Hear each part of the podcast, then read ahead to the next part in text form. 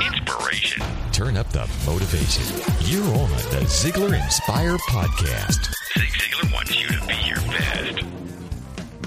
Welcome to Zig Ziglar's Inspire Podcast. This is your host, Blake Lindsay. Our friend and mentor, Zig Ziglar, has a treasure trove of recorded Sunday school lessons. As you can observe, they identify with all aspects of life. Today, he's going to share with us the reason we can have hope no matter what life circumstances have been thrown our way.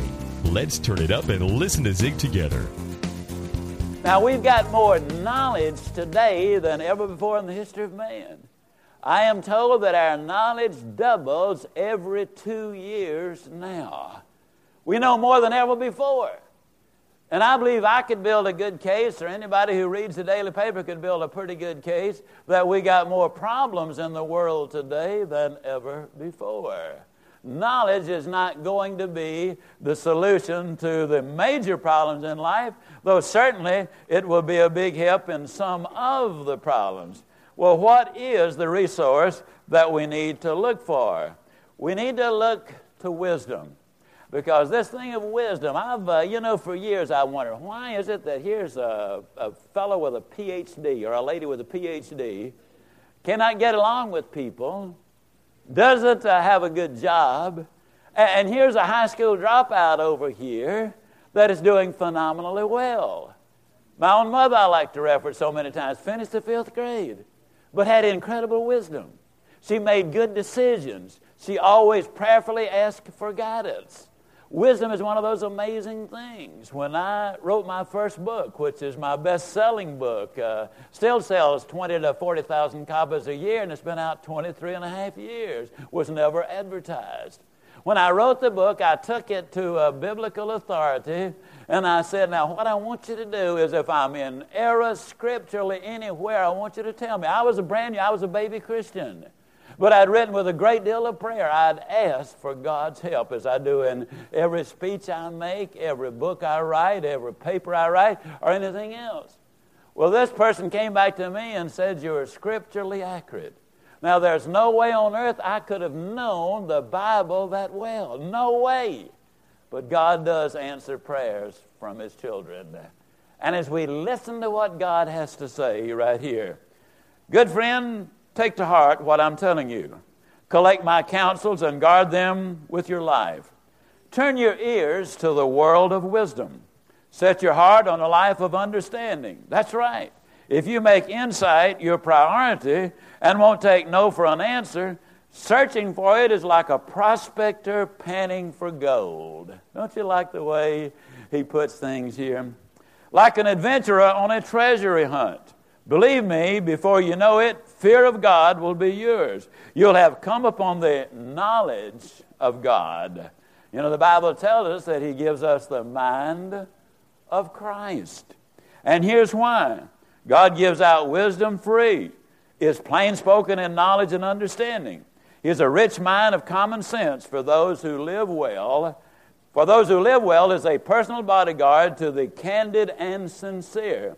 He keeps his eye on all who live honestly and pays special attention to his loyally committed ones. So now you can pick out what's true and fair. Find all the good trails. Lady Wisdom will be your close friend, and Brother Knowledge your pleasant companion. Good sense will scout ahead for danger. Insight will keep an eye out for you. They'll keep you from making wrong turns or following the bad directions of those who are lost themselves and can't tell a trail from a tumbleweed. Rich, rich. Now, what he's really saying to us over and over and over is look, if you will bring your questions to me, now God's not going to send you a fax. You can count on that. But what he will do is this when you're making those decisions, he will not give you any peace of mind if it is not in your best interest and in God's will. He will not give you any peace and those uncomfortable feelings. Women call it intuition. And the reason uh, that I so love to uh, talk with my wife about important decisions is the very fact that she trusts her instincts and her uh, intuition more than I do. Women just seem to do that more. Maybe it's because of the position some societies have placed them in for thousands of years. Maybe that is part of it. But any rate, it's a wonderful resource that we need to tap. Now, let me simply say this that wisdom will keep you out of sin. I love what uh, Jerry Vines, uh, former president of the Southern Baptist Convention, says about sin. It will take you further than you want to go, keep you longer than you want to stay, and charge you more than you want to pay. You can absolutely count on that being uh, true. We need wisdom, and God tells us why in the 8th chapter of Genesis in the 21st verse. I will never again curse the earth, destroying all living things, even though people's thoughts and actions are bent toward evil from childhood. These people who say that man is inherently good has never watched a two year old deal with a new baby in the house. My own little girl, my Susan, uh, uh, when she is two to two and a half years old, uh, Susie uh, was, had been bitten by a little girl, so what'd she do? She bit the daughter of one of our best friends. Now, you can't tell me that we get here good because the Bible says something else. Yet man is capable of doing some incredible things. Now, think about this for a moment. Man took molded bread and made penicillin out of it. What can an awesome God make out of you, His creation? If we look to Him, if we depend on His wisdom, his insights, if we go to Him in prayer, if we read His Word, uh, then uh, we can uh, do some wonderful things. Now, the reason I say and started this lesson by saying it might not be your fault, you see, it might be that nobody has ever told you what you're capable of doing. Nobody's ever taught you what God thinks about you. You see, God thinks you are terrific. He thinks so much of you that He sent His only begotten Son to die on the cross so that you might live forever with Him in paradise. Let me say that you got to have a dream. get His wisdom, you make those decisions, you have the right input, but you got to have a dream. That's the major reason that immigrants, legal immigrants, are four times as likely to become millionaires in America as the people who are born here. They come here with an absolute dream. Back in 1951, I believe it was, a young lad in Mobile, Alabama was listening to the radio. It was the last game in the National League before they decided who was going to win the pennant. Uh, this game was between the Dodgers and the New York Giants, the Brooklyn Dodgers at that time, and the New York Giants. The Dodgers in the bottom of the ninth were leading by two runs. Bobby Thomson came up to plate. And Bobby Thomson proceeded uh, with two men on base to hit that ball out of the park. Now, when he hit that ball out of the park, the radio announcer just absolutely went berserk. He said, It's out of the park. It's a home run. The Giants win the pennant. The Giants win the pennant. The Giants win the pennant. This young lad as the announcer said, it's a shot that will be heard around the world. This young lad listening to the radio that day dreamed a dream. He said, Someday I'm going to hit the shot that will be heard around the world. And Hank Aaron, when he hit number 715 out of the park, that shot too was heard around the world. God wants us to dream. You see, the Israelites wandered 40 years in the desert because they lost their dream. They lost their focus. They lost their trust in God. Their faith wavered. Uh, and because of that, then they wandered around for 40 years. I cannot believe that was God's original intention for them to do that. You got to have a dream. I'm going to share with you that at our company, we too have a dream.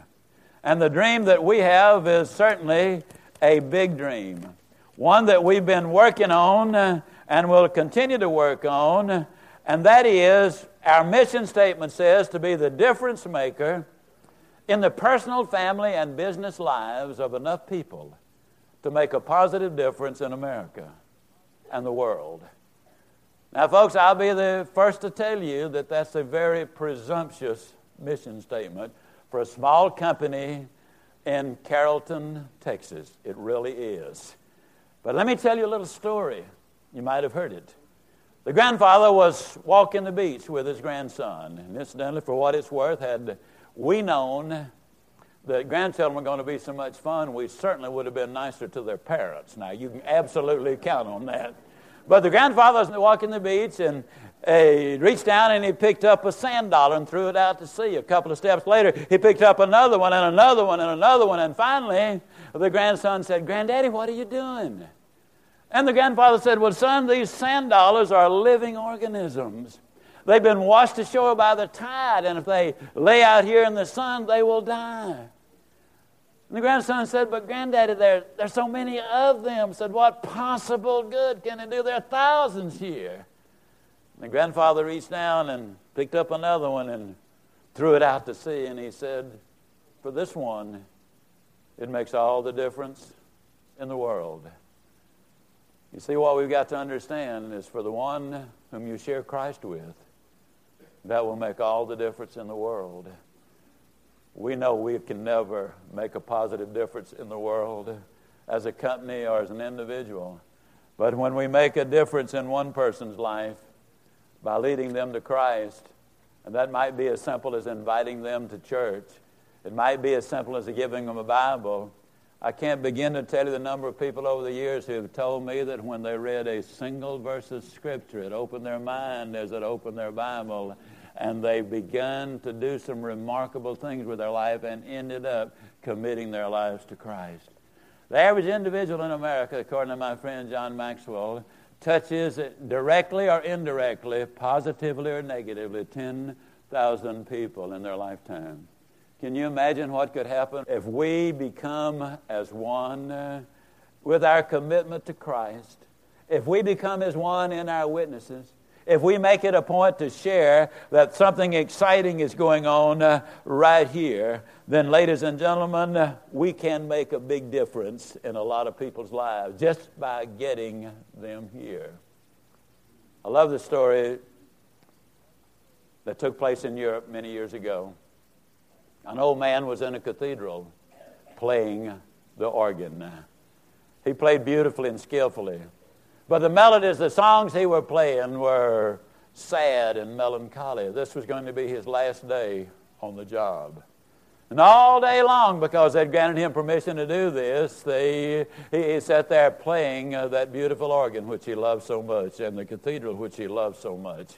All day long, he played those songs. It was really awesome what he did.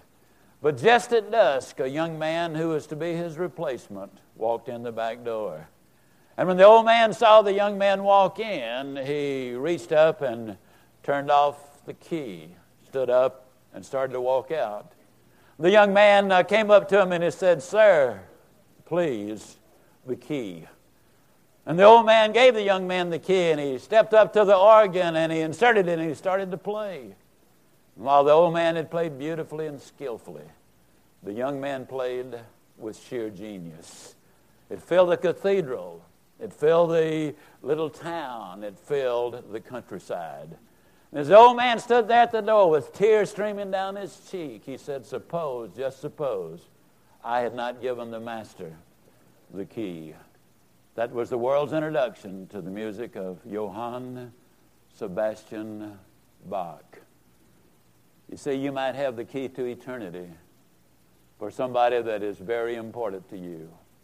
I believe number one, parental responsibility is to lead our children to Christ. I believe number two is our family.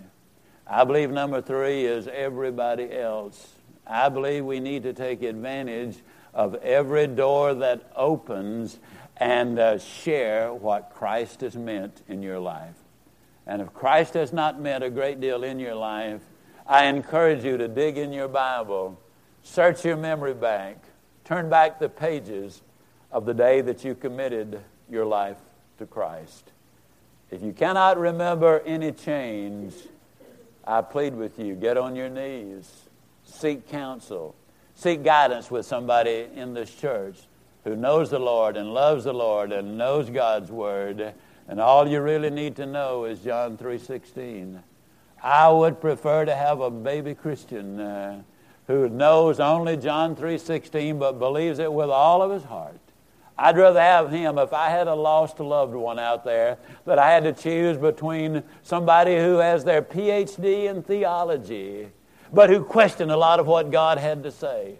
I would prefer to have the baby Christian who only knew John 3:16 but loved the Lord and believed what he said by far than the theologian who knows so much and believes so little.